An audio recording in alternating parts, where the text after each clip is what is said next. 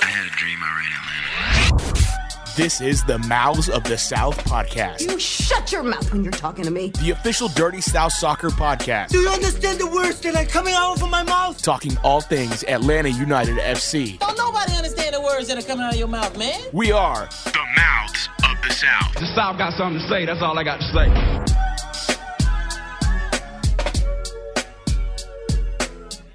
What's up, Atlanta? This is the Mouths of South podcast brought to you by Dirty South Soccer and the Palatial 680 The Fan Studios. I am Eric Quintana. Across from me, Mr. Sam Franco. Yep. Josh Bagriansky, a little lazy, didn't want to come in today.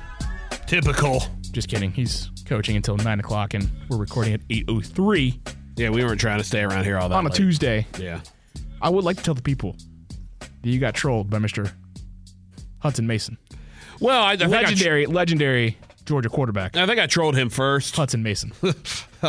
I mean, I was just, I was trying to be funny. I, I even put like three little laughy emojis underneath it, but it is what it is. He took it uh, took it the wrong way apparently. So uh, if, if we got a beef, bring the cow. We spent uh what a good a good a solid 10 minutes over the course of the whole show maybe talking about The this. radio show. the radio show yeah, Yeah. Like, talking maybe about more than Hutson that. Bay- I mean it was a solid retort yeah. No, I mean, you know, a solid back and forth without Hutson Mason here Yeah, he's got a much bigger platform on this station than I do, or on on the uh, the Sports X than I do, though. So it's a little unfair. But hey, uh, you know, if, uh, all's fair in love and war, I guess. the real message is is if you want that kind of good content going back and forth between Sam Franco and Hutson Mason make sure you're listening to the radio show every Tuesday 7 p.m.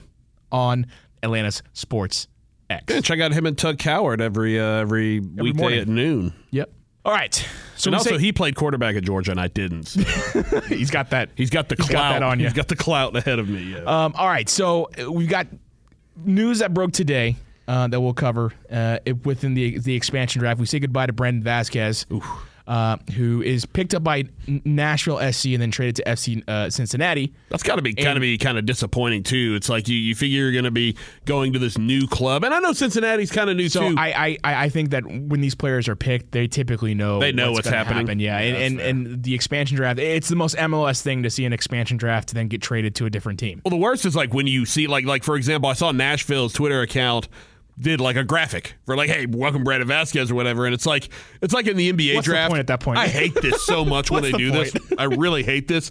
Like when you're doing drafts and like Trae Young, for example, when he got drafted, he got drafted by the Mavericks, Right. And so he had to put on like the Mavericks hat and like you know the NBA wouldn't officially announce it or whatever, and you had Luka Doncic walking around in his Hawks gear, and it's like we know what's happening. Why can't you just like let them wear the gear of the team they're going to be on? It doesn't make any sense.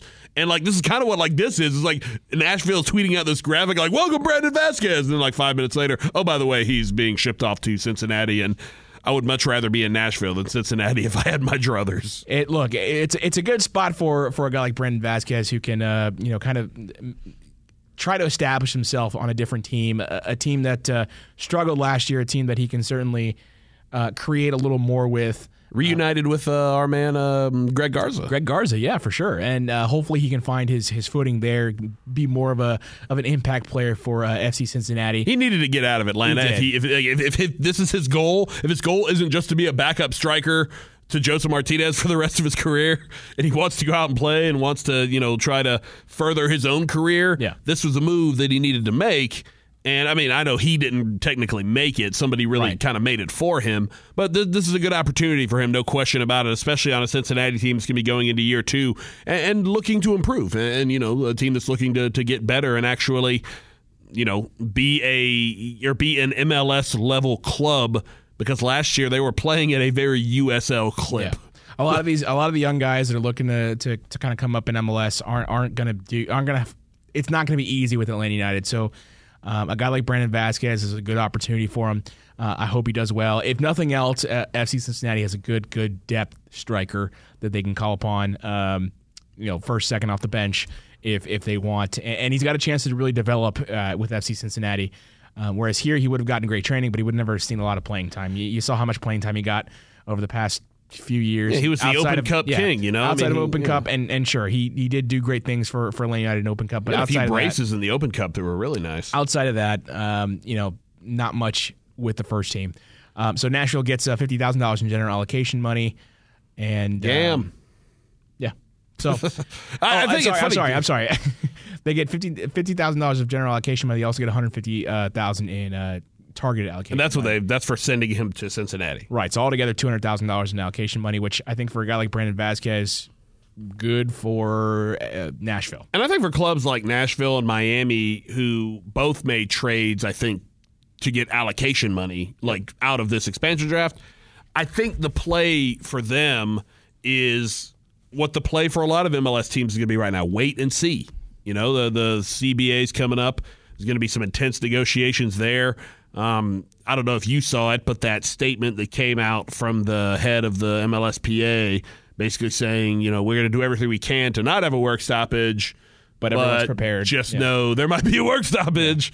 Uh, so if if that happens, then you know th- these negotiations are proving to be just as intense as we thought they were going to be. And so I think a lot of teams right now don't want to like commit big money to anyone because they don't know what they're going to have. They don't know what the future of allocation money even is. you Well, know? look, I, you, you, you can look at it this way as well. If you look at some of the stronger depth pieces that Atlanta United has, um, maybe not some of the stronger, but some of the depth that Atlanta United has, you're not paying them a ton of money. You're paying them 80, 90, sometimes barely, uh, mostly under $100,000. So if you think about it that way, and if you think about it in the sense that the the salary floor is likely to go up, and let's I just, would say it's let's guaranteed Just, let's just let's just say it goes up to hundred thousand dollars with one player through the expansion draft. Uh, FC or uh, Nashville SC pretty much bought themselves two players at the minimum salary. right. Yeah. if you so want, if you want to think about it that way. And this is a team that's going to, be, you know, take a little while probably. It doesn't look like it looks like Inter Miami is is going to come in this trying to be like the big splashy team that because you know it's David Beckham, it's Miami. They want to hit the ground running, and so they they're probably going to make a big signing. Um, there's been some rumors about potential guys they were signing. Even uh, I think uh, pretty good Uruguayan players on their radar. Um, I, I don't know the rumors. well, regardless of knowing the rumors or not, um, it's just when you look at the way that they're setting up, it seems like Nashville is probably going to take more of the Minnesota Yeah. approach, whereas um, I'm not going to say Miami's taking the Atlanta approach. But a more similar approach to what Atlanta did in terms of wanting to be good and wanting to compete in this league right off the bat. I don't know how it's going to work because they're trying to build a yeah. stadium on an arsenic site. But you know, again, I, I I'm with you there. I, I think that uh, Inter Miami is, is looking to they're looking to they're going to exemplify what it really means to be a retirement team in MLS. They're going to bring in some I- names. Yeah, they're gonna. Yeah. I think they're going after some big names. Uh, maybe they'll get Zlatan. I know I- Zlatan left the Galaxy. Maybe he goes Look, there. I don't know how they're going to pay for them all, but I have a feeling that they're going to they're going to do a, a they're going to make a big deal out of getting uh, recognizable stars um, within the sport. Well, they're going to be like the Galacticos kind of. You, you saw like David Beckham was one of the first big Galactico signings for Real Madrid, where they spent just bukus of cash on a guy uh, that had that name clout recognition. Yeah. So Beckham knows what it's like to be a part of that. Um, also, with the LA Galaxy, he was the first DP. Uh, he was the first. Hey, let's get this mega star from overseas, and while he's still got some tread on the tires, and and get him to play over here. I think it's more about the, the loca- their location. It's got nothing to do with, with them wanting to make a. It, sure, they want to make a splash, but they know in order to make money, they got to bring in stars. Oh yeah, Miami is Miami, that city too. Yeah. You're not going to draw people just based off the, the, the, the level of competition eh, or the, the, the quality of play. And you gotta keep in mind that they're in Fort you got- Lauderdale, too. You got to bring in you got to bring in people that is going to draw the attention of. You got to bring in at least two or three. Uh, you know.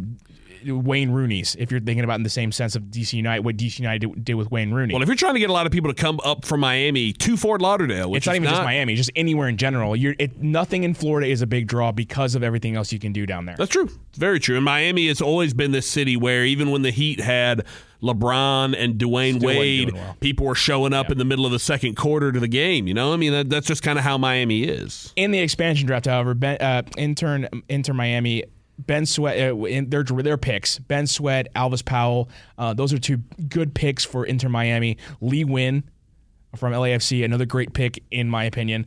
Um, Luis Argudo and Bryan Meredith, goalkeeper uh, from Seattle Sounders, and uh, Argudo from the Columbus Crew, uh, midfielder. So look, uh, look. You surprised least- Alec Kann wasn't the Atlanta United player taken? A guy who might be ready I to go ahead and come in and be your starting keeper right off the bat. that's the thing. Even when For not wa- a whole lot of money? even when he was the starting keeper, I didn't think he was starting keeper quality. I think for the most part, he's. I think he's happy being in a place like Atlanta with the facilities that he gets to use every day, and not really. Re- and he gets to work with Josh. it's, it's gonna it's gonna sound it's gonna sound terrible, but he's not really required to perform because he's not put in a position to perform. Dude, he's got to show up, practice well, go through the. Nah, You're preaching to the choir. I, I think the best job in the entire world is like third string quarterback in the NFL. Yeah, because you're getting paid because you're getting paid a lot more than you'd be getting paid to sit do there. other stuff. And even like I wouldn't even want to be the backup. Like I want to be the third string because the backup has that pressure of you're one play away from you know getting in. If you're the third string guy, if the starter gets hurt, it's the backup's job to go in there, and you're still kind of chilling.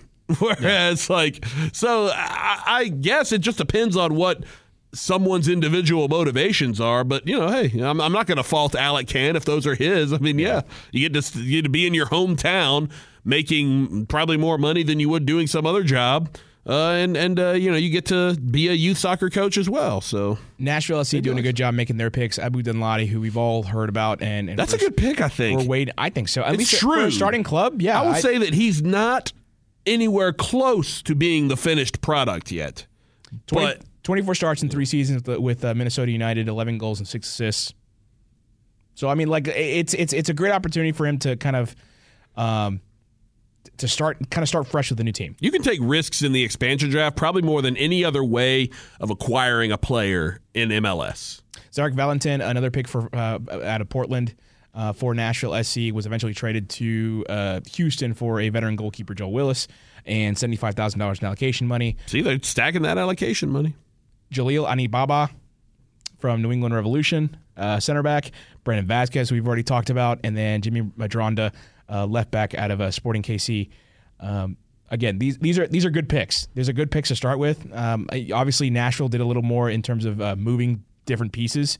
Yeah, they had to have been on the horn. Like Cincinnati probably sure. was like, I- "Hey, from- we from- really like Brandon Vazquez. If you want to pick him and send him to us, we'll give you something." From what I understand, these things are pretty much set up well in advance. Oh, for sure. Like unless there's some major surprise from one team or the other, these things are pretty much the deals are pretty much set up. Maybe not well in advance, but in advanced enough to where the players themselves sometimes know about it and they're not surprised when Mm-hmm. when these things happened. For example, I wouldn't have been surprised if Brandon Vazquez knew well ahead of time.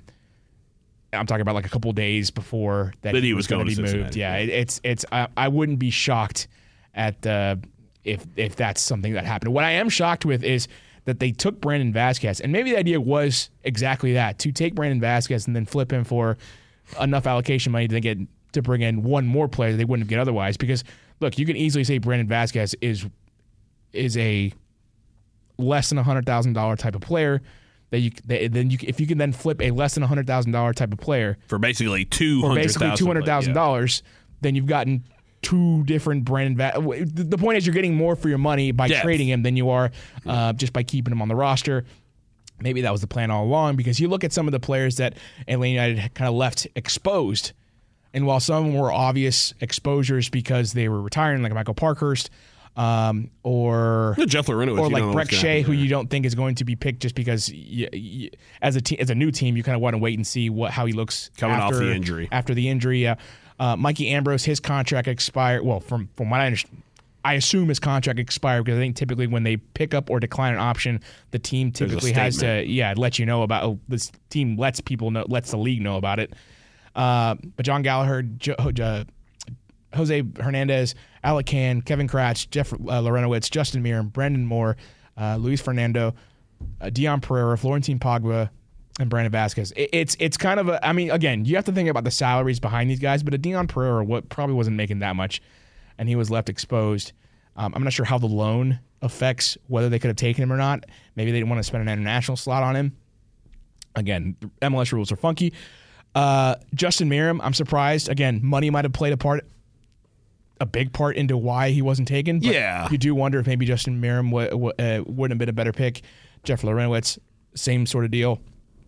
Kevin Kratz wasn't getting paid that much, and he could be a, a serviceable guy on any team. The free kick starting- maestro, man. Yeah, especially starting out. Um, but again, you don't know what the plan was for uh, Nashville SC. Again, the plan very well could have been we need a guy that we can flip for to then bring in another guy or two other guys. So this is a perfect opportunity for them to do that with a guy like him. Um, there's no one else on the roster that I can think of that would have drawn the same kind of money that a Brandon Vazquez would have drawn. Again, Brandon Vazquez is a guy that I'm pretty sure is making under, and I, I say this assuming that the minimum floor for salaries next year is going to be after the CBA is going to be hundred thousand dollars. There's no one on this team, I think, that was left exposed that could bring in the kind of the kind of t- uh, allocation money that Brandon Vazquez could have been. No, he's the have brought in. youngest player, most attractive in terms of. Mikey of Ambrose? Yeah, no. John Gallagher? No. Jose Hernandez? We, we, no one's ever heard of him. Alec Kann? uh, That's a joke, by the way. No one's ever heard of him because, and I say that because I, we haven't seen him play outside of like three or four minutes. Mm-hmm. Kevin Kratz, you're probably already paying him too much, and you probably can't get enough for him. Jeff Larentowicz probably being paid too much by Atlanta United, so you're not going to get that return that you want. Justin Meram, same sort of deal. Brandon Moore, you're not going to get enough for him. Luis Fernando, again, same sort of deal as uh, Jose Hernandez. Dion Pereira, you still wonder what the international slot has to do with uh, with maybe making that decision, maybe the loan itself. Florentin Pogba, I got to think that's making too much to too much to too much to then flip for a good return, or maybe just isn't worth that much. Now Andrew Carleton didn't have to be protected, right? Because yeah, of so his homegrown Mo, status. Mo Adams, uh, uh, George Bello, Andrew Carleton, Lagos Kunga, Miles Robinson, Patrick Okonkwo, uh, all either homegrown players or Generation adidas players. They, those don't have to be protected because they're automatically protected. I gotcha. So um, that is how that goes. But it is, I mean, it, it's interesting to see that that that is a strategy that some of these teams go into it with. Is that they- looking for the player that will bring in the most amount of money? A- like should a they then flip them? Yeah. I'm not saying that's what they were doing, but it does look like that that's what they went in. What that's the mindset they had. Now, Well, they they flipped they Brandon Vazquez pretty dang quick after again acquiring because him. a lot so, of yeah because a lot I of mean, stuff that- is already kind of plan. pre-planned. Um, I do wonder how what what the roster of unprotected players our Atlanta United's roster of unprotected players looks like against others. I haven't done that research, nor am I going to because let's be real, not many people care about the expansion draft other than what my team is losing. That's a lot of work for not a lot of payoff. Exactly. Uh, but again, that uh, I, I got to think that Brandon Vazquez was one of the top guys that they were going to get most for their money. If if they if one if they could flip him, two if they didn't, they would be happy keeping them keeping a guy like Brandon Vazquez. So Brandon Vazquez, uh, FC Cincinnati, and then did we already go over or do? Uh, we haven't really Inter done Miami? Nagbe. We haven't really done. Have we done Inter Miami yet? I forget if that was the radio show. yeah, we talked. one. We talked Okay. about them. It was more so, So just the fact before- that their their stadium site's like on an arsenic dump, and it's like, okay, if you could have a choice of where to go, if you're one of these players, it's like, quite frankly, Inter Miami might be better in the short term because of the money they're going to put into the club to try to be good immediately, but maybe Nashville's the better long term play. The, the the picks that Inter Miami got though they they were they were they're good solid picks to round out your team. Lee Nguyen, Alvas Powell, Ben Sweat, those are good solid picks. Yeah, Lee Nguyen's a to really kind good of pick. to kind of fill the holes that you're inevitably going to have when you just try to go after, um, or what we we assume is go after, you know, named players, star players within the uh, within the the world sport. Um, you're going to need some of these guys, Alvas Powell, Ben Sweat, Lee Nguyen. Those three specifically are are good good catches for um, for Inter Miami. Yeah, those guys will be great teammates to Luis Suarez. we'll see. I'm just saying. Just saying. Uh, but yeah, Darlington Nagbe. uh, Since our last podcast, Dar- Darlington Darlington Nagbe was officially uh, traded to uh, the Columbus Crew for Sad day. one point four uh, million dollars in allocation money. That's a heck of a lot of alloc- allocation money. We'll see what Atlanta United can uh, will do with it because there's there's there's a number of options. We talked about it a little bit on the radio show, um, and it's weird because you can you can try buy down buying down say pity and maybe going after someone else. If you're going to buy down a DP, Pity makes the most sense. Uh, yeah, so you're not gonna. Bar goes over a million dollars. Uh, Mar- uh, Josef is uh, well over a million dollars. Way over. Obviously, Pity is at I think at nine hundred thousand dollars. He makes the most sense to try to buy down to then go buy someone else. Not saying that's what they're going to do, but again, this money It's an gives them option. money. This money gives them options to do stuff with the roster that that maybe they're more comfortable doing. Uh, maybe they just use the whole thing to go find someone else and and and maybe they find someone for for less than they would uh, need to pay down Pity for, for And- example. And I, I look, Darlington Nagbe is one of my favorite players in you know MLS in United States soccer. I mean, he is incredible to watch. A guy that isn't going to really show up a whole lot on the stat sheet. Didn't he score what one goal? His entire two- was it two two officially? Yeah. I know one got taken away that was actually a really nice one uh, because Josef was like standing in an offside position or something. But still, a guy that didn't show up as much on the stat sheet, two goals overall, but did show up, you know, in the game, in the flow of the game, in in terms of being that link from defense to attack, in terms of being that guy that was going to be able to hold the ball in the midfield, allowing you know counterattacks and allowing more attackers to get forward on attacks. Darlington Nagbe's ability on the ball helped this team tremendously. And Atlanta United would not have won MLS Cup and they would not have, you know, made it back to the playoffs and been the number two overall seed without Darlington Nagbe. So it's kind of bittersweet to see him go. You obviously feel for a player who wants to be closer to home, who wants to play for a coach that he's already played for, what, two different occasions at Akron and then again in Portland. Yep. So uh, he wants to play with Caleb Porter again. His family's there. That's all fine. But at the same time, if you're an Atlanta United fan, you look at it from that perspective and you're like, I don't think Atlanta United, this was an offer like the Godfather style, literally an offer they couldn't refuse because they only had Darlington Nagbe for one more year under contract. Yeah. And it seems like he was pretty dead set whether it was going to be this year or next year of getting back to Columbus. So You were either going to get it for one more year for nothing, or uh, you were going to get a, a lot for him for, uh, you know, to eventually to trade him to Columbus. And 1.4 is more because because at first we heard that it was like this mysterious highest allocation money ever or something like that for one player, and then you're like I don't know, but then you see the 1.4 million, and yeah, I mean it, it was it was an offer they couldn't refuse in the sense that it's going to put you in a good position to hopefully get a player that can replicate what Darlington Nagbe meant to Atlanta United. I think uh, Emerson Hyndman can kind of grow into that position. I think he was brought uh, to Atlanta United to kind of eventually fill that role a little bit. Was his loan with an option to buy? Is that what's going to happen? I think here? effectively it's what it is. Yeah. Um, I, I I'm not saying that Emerson Hyndman is as good a player as Nagbe. I I don't think anyone thinks that at all. But I think that he can um, fill part of the void that uh, that Nagbe will be leaving uh, with his departure. I, I also think again this gives Atlanta United an opportunity to go find someone else to fill that role, to fill fill either that role um, or or fill a, a different need that fits more what Frank DeBoer wants to do. Um, it, it gives uh, Atlanta an opportunity to to go to go find at least a player, maybe more than one. Um, so it, it's it's good in that sense. It, it, gives uh, it, gives it gives Atlanta United much more flexibility than they would have before with Nagbe. Um, so it, look, if if you wanted Atlanta United to make moves in the offseason with Nagbe, it was going to be tough.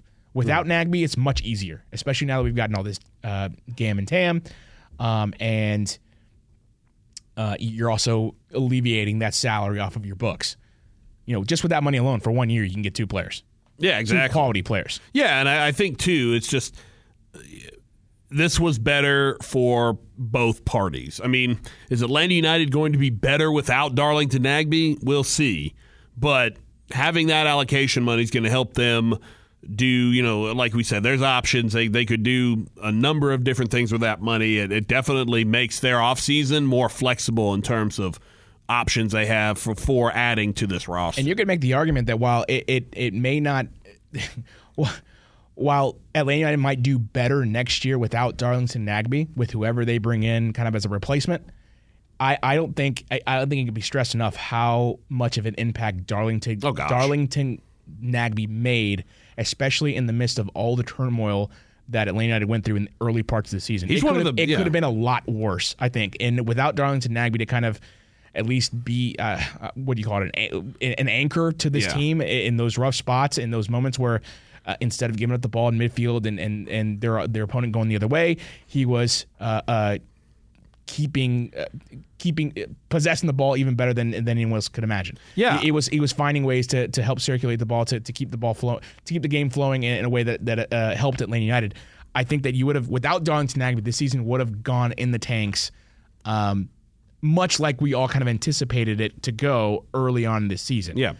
I mean, I cohesion. Nagbe, yeah. Nagbe, I think was one of the main factors in, in kind of righting the ship um, and seeing kind of Atlanta United take off, you know, a quarter of the season onward. Yeah, no, obviously, no one can look at the first quarter of the season and think, "Oh, that was great." It obviously wasn't, but after that, after that tumultuous uh, uh, opening, you kind of you kind of kind of righted everything. I think Nagbe had a big part uh, to do with that, not only with his play but with his just general leadership, um, and and ultimately not making a fuss about having to play with Atlanta in one more year. Right. that, that could have been a, a- a horror show in itself. Yeah, absolutely. He he did kind of say, "Hey, I want to get out of here before the season started," but then you didn't hear about it again until you know the season. ended. So, uh, great job from him in terms of putting that behind him and focusing on the task at hand with Atlanta United. And for the for, for a club that's only been around for three years, you know, if you're building like a Mount Rushmore of Atlanta United players. You definitely want to put him in the, in the I think I think he's you know obviously I think Josef and Miggy are two like locks. You know if you're doing like the four heads, you know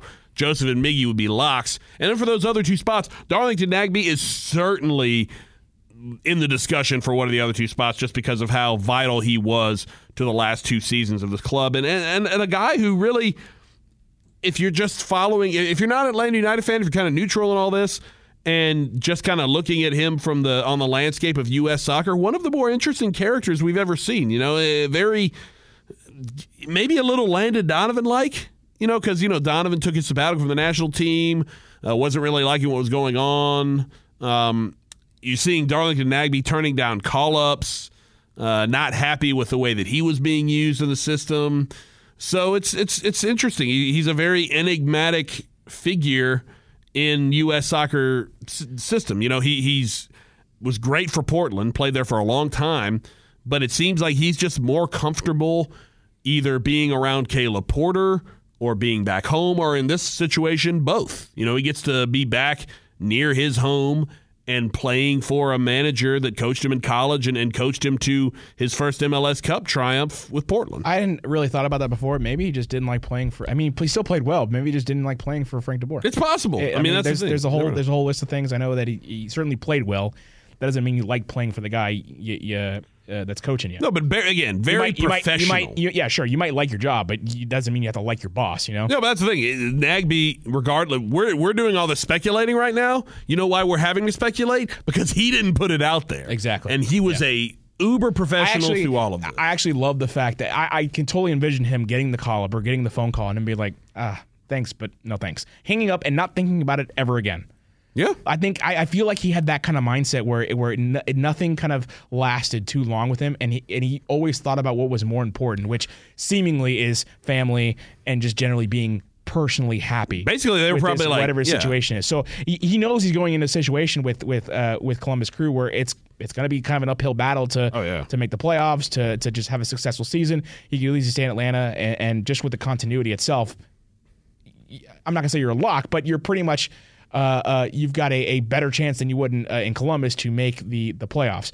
I think he wants to be back home. I think that's what makes him happy. I think he wants to get paid what he thinks he deserves, which I'm, I'm sure is part of being happy. And now he's having to go through that with with them. Um, you yeah, know that I- that's their problem. I'm now. sure. I'm sure that he's uh, uh, more than happy to be back with Caleb Porter. So it, it's the whole mix of things. I hope. I hope that it's it's uh, the ultimate happiness for him. Yeah. I hope that he gets exactly what he wants. Wish nothing but the best with that guy because again, I, I- do I want him on Atlanta United? You're damn right I do. He made this team much better. Yeah. But in losing him, obviously getting that much allocation money is great. And quite frankly, he wanted this a year earlier than we gave it to him.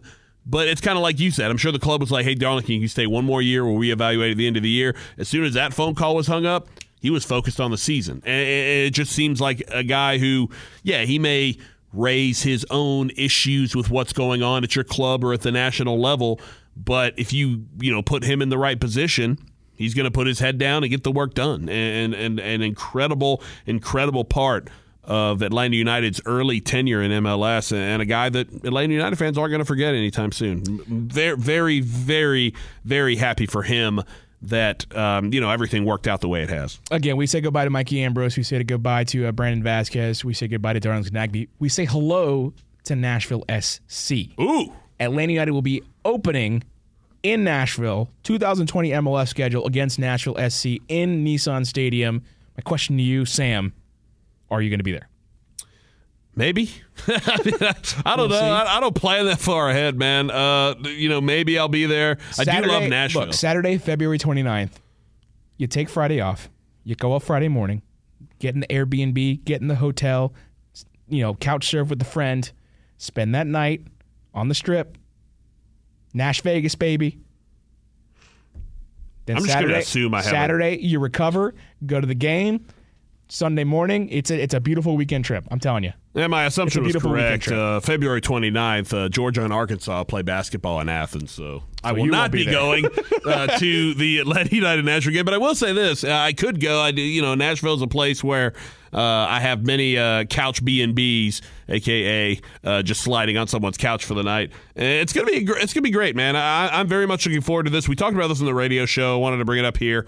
I am 100% on board. I, I'm sorry I can't remember where I saw this, um, but the the Sweet Tea Derby is really what I want to call this. And then once Charlotte or the team from North Carolina, So- whatever so- that may be, So I think I think it's going to end up being more general than that. yeah, uh, that's fair. I think it's going to end up being the Southern Derby. Just lame. But once Emma, uh, once uh, Charlotte gets into Or the mix, Raleigh or whatever the North Carolina is. team is. Sweet Tea Cup. There it is. This is what we we've been kind of workshopping here. So brought to you by Chick Fil A. Uh, yeah, or Bojangles, depending on you know where the game is, or you know uh, Hattie B's if you're in Nashville. But uh, I would say that Oh, you know what would be sweet? What's if that? the winner of the previous year hosted it the next year. oh, I so like let's say that. Atlanta. Well, let's say let's say Charlotte's in the mix, Mm-hmm. and Atlanta wins the first Sweet Tea Cup. We'll call it sponsored by Chick Fil A Oh, I for the next year for the sponsorship. And then if it's in Nashville, Hattie B's, Hattie B's, Sweet Tea Bojangles for There you go. Charlotte. That would be interesting, but no, it works perfectly because look, you have the Cascadia Cup, which is Seattle, Portland, and Vancouver. Um, I'm sure there's others You that got the I'm Hudson River Derby, but that's between two teams. right, but I'm just like you have the what the Canadian Championship, I guess, which is amongst all of those teams. So I just think this would be cool for Atlanta United, Nashville, and Charlotte to once Charlotte comes in, which could be years down the road, we don't know, but it would just be a cool though. way. Yeah, exactly. It'd be a cool way to kind of how Atlanta United and Orlando really just forced a rivalry. Even though right now, did you know that Cincinnati is actually the closest MLS club to Atlanta? Not Orlando, not DC United. It's Cincinnati. So we definitely need something a lot closer. I, Right. I, look, I love the idea of the Southern, uh, uh, a Southern Derby. I love the idea of the Sweet Tea Cup. As long as we get that third team in, in North in the Carolinas somewhere, um, I want more of that. Uh, look, at least in the South, I want more of that kind of college football feel between between a, a, a host of teams.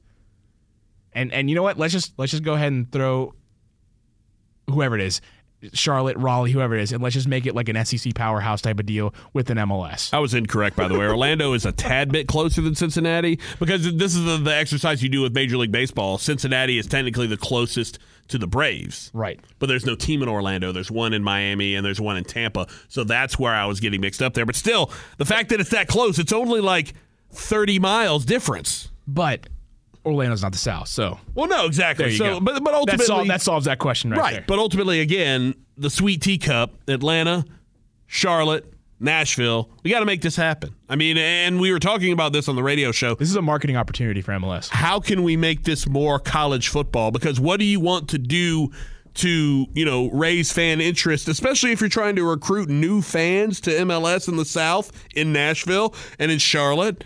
You make it a little more like college football. You bring in this trophy because we were talking about how this is the South, but it is college football. How Iowa beat Oh, Minnesota this past weekend, and they play for a trophy called Floyd of Rosedale, and it's just a giant pig. But still, I I think it's a way to sort of make it more college football like. Uh, and ju- just kind of, you know, be a fun nod to the Southern heritage, to sweet tea. Uh, you know, it could also be the Bless Your Heart Cup, I guess. I, I don't care what it's called ultimately. I, I have preferences. I don't care what it would be called. I just want it to happen. But it would be sweet if it was literally like a, a sweet tea Oh, yeah, for trophy, sure. like a big bronze like jug of sweet tea. like that would be awesome. Oh yeah, for sure. Um, so again, we we go we face FC since uh, psh, uh, Nashville SC on February 29th. The only other game we know about is uh, Atlanta United facing off against Chicago in Soldier Field. That'd be at Soldier Field. Yeah, they're they're March- abandoning what Toyota Park, isn't that what it was called? Yep, uh, uh, on March 21st. So we'll see how that goes for Atlanta United. We'll uh, look forward to that early early start to the season, And no more Schweinsteiger for Chicago either. and uh, we'll well we'll start earlier than that with uh, CCL action going on. Uh, before we take off, we're going to dive into U.S. men's national team a little bit. A 4-1 win over Canada, and uh, currently, as we're recording this, 46th minute of the U.S. Uh, of the U.S. over Cuba in Cuba right now, Nations League action, three nothing. Yeah, Jordan Morris scored the second. Josh Sargent scored the first. I don't know if he, I don't know if I want to call that a goal. Yeah, the one But- that Josh Sargent scored was really just kind of he fell into the goal and the ball kind of bounced off of him. Is that really how we want to say That's, it? a, that's a Gyasi Zardes of goals right there. Although uh, Zardes is apparently his goal against uh, Canada was pretty nice.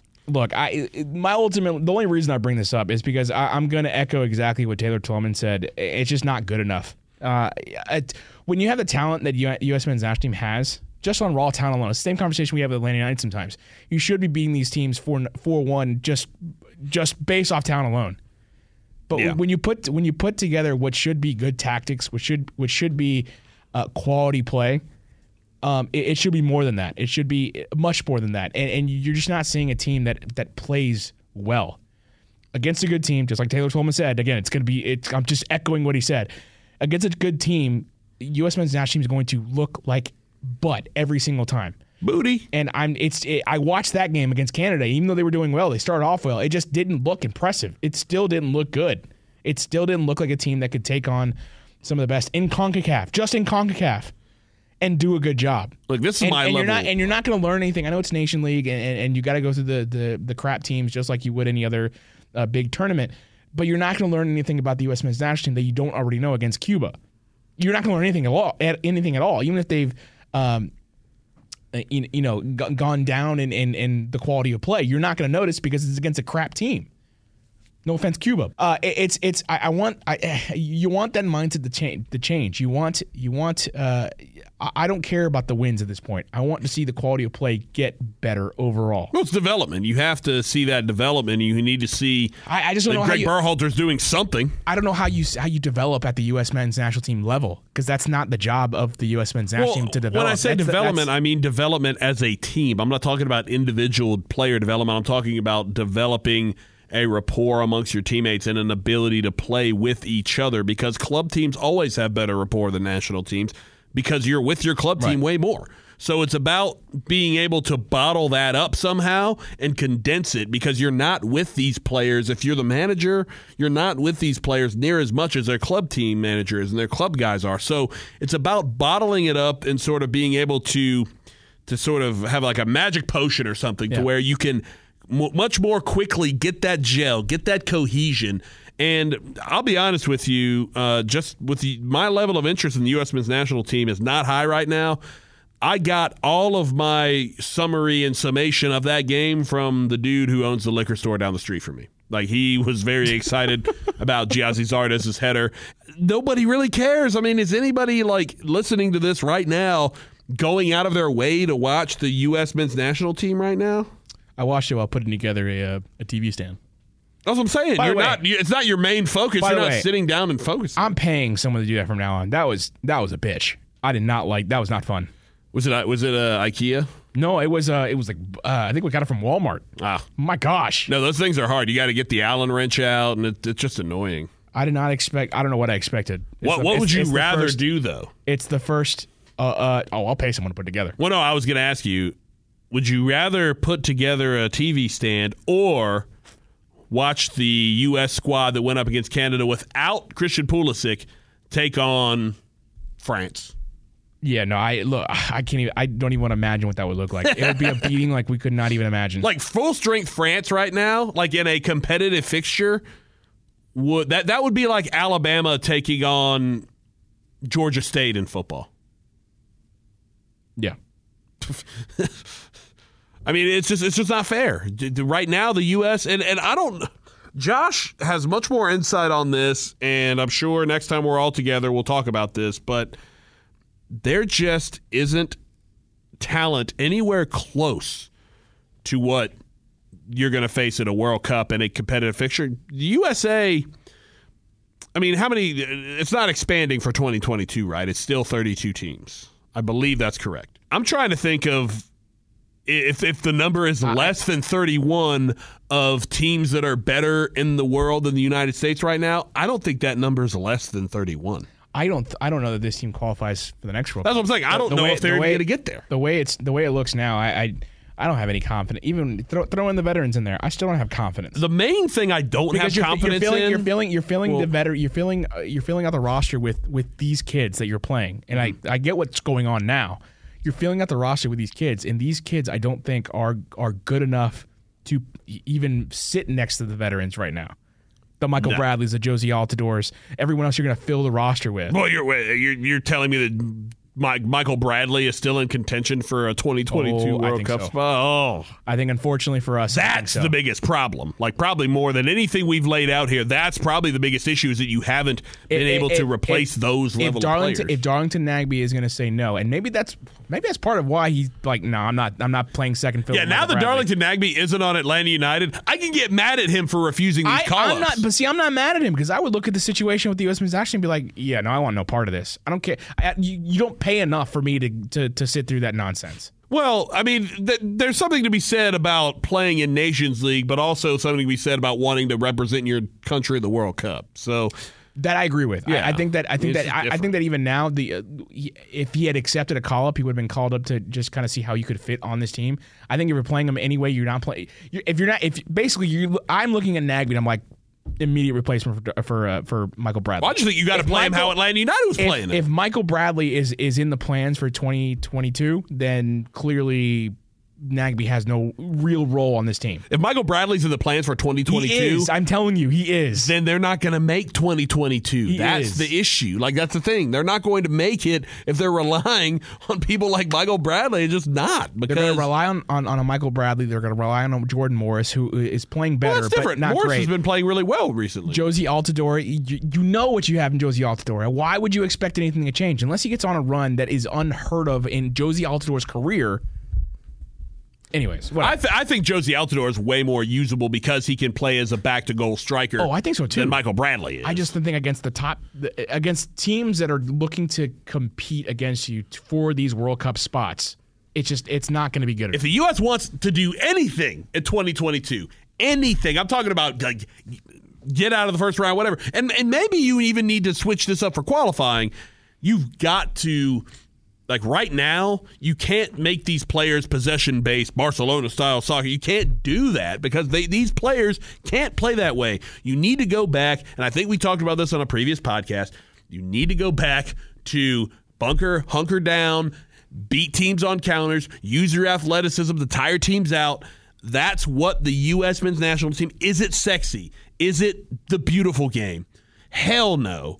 But that's how the USA has been successful at these tournaments. And you're trying to, you know, put this perfume on a skunk when ultimately the USA's players are nowhere near as technical as the players that they're going up against most of the time.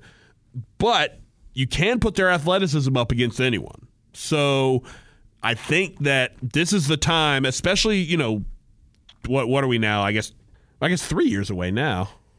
So we're 2019.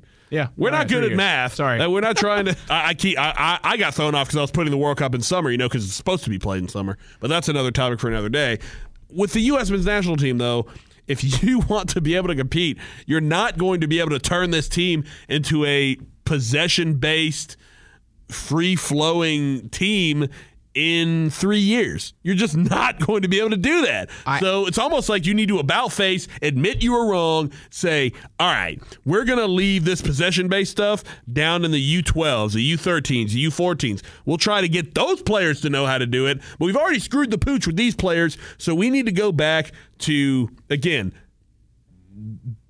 hunker down, batten down the hatches, absorb the other team's attack, and then hit them on counters because that's what the U.S. has been has been successful with at World Cups. It got you to a quarterfinal in 2002. Um, it almost got you to a quarterfinal in 2014. Look, I, I just I, I know this isn't the finished product. I know that what we're watching now isn't isn't what's going to the the going to be playing in qualifiers, but it, it even the veterans are making dumb mistakes constantly, more than once. The team as a whole is making mistakes that that that should be corrected, that have to be corrected before you take on the big dogs in Concacaf. That's what I'm more concerned of. Everything Taylor Twellman said is spot on. That it's just it, nothing. Nothing that I've seen here it shows me that okay, throw in the veterans and this is all going to go away. That's not how that works. And so I don't. I don't see how how this team is better than the team that didn't make the qual uh, that, that didn't make the World Cup They're not. in in uh, in 2018. All right. Um, anything else we left out? Oh, I'm buying a cow. Well, I think I'm buying a cow, like a half a cow, maybe a quarter cow. Yeah, I didn't know you could do this, and you've explained it to me, and So it yeah, seems pretty uh, cool. So uh, my brother and I, my, my brother brought it up randomly. Uh, I don't even know how we got on the topic of it, but he, he asked me randomly if if uh, and if anyone has any tips or knows of this or has done it themselves, please at Eric G Quintana at MOTS podcast, let us know how it went, uh, how you liked it.